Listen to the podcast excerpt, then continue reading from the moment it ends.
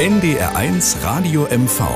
Die Morgenandacht. Ein Beitrag der evangelischen Kirche. Diese Woche ist schon wieder völlig verrückt angefangen auf der Arbeit. Alle drängeln und wollen was von mir. Eine Kollegin ist krank und muss vertreten werden und dann sind ja Ferien ab nächster Woche und vieles muss bis dahin erledigt sein und ständig kommt eine Mail. Kannst du mal, machst du mal und vor allem, wie lange dauert das noch?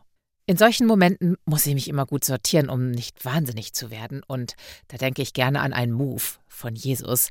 Alle wollten was von ihm, dass er Kranke heilt und dass er Wunder vollbringt und so. Die ganze Stadt war vor der Haustür versammelt, so heißt es in der Bibel.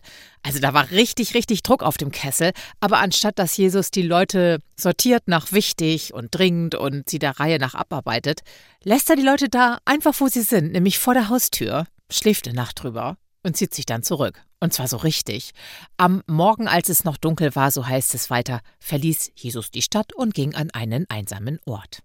Ja, da wünsche ich mir natürlich, dass ich das auch so hinbekomme, mich nicht überrennen zu lassen von Aufgaben oder Personen, sondern sie einfach da stehen zu lassen, wo sie sind, nämlich vor der Haustür in der Geschichte, auf der To-Do-Liste und im Posteingang bei mir.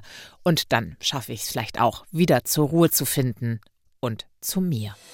NDR1 Radio MV.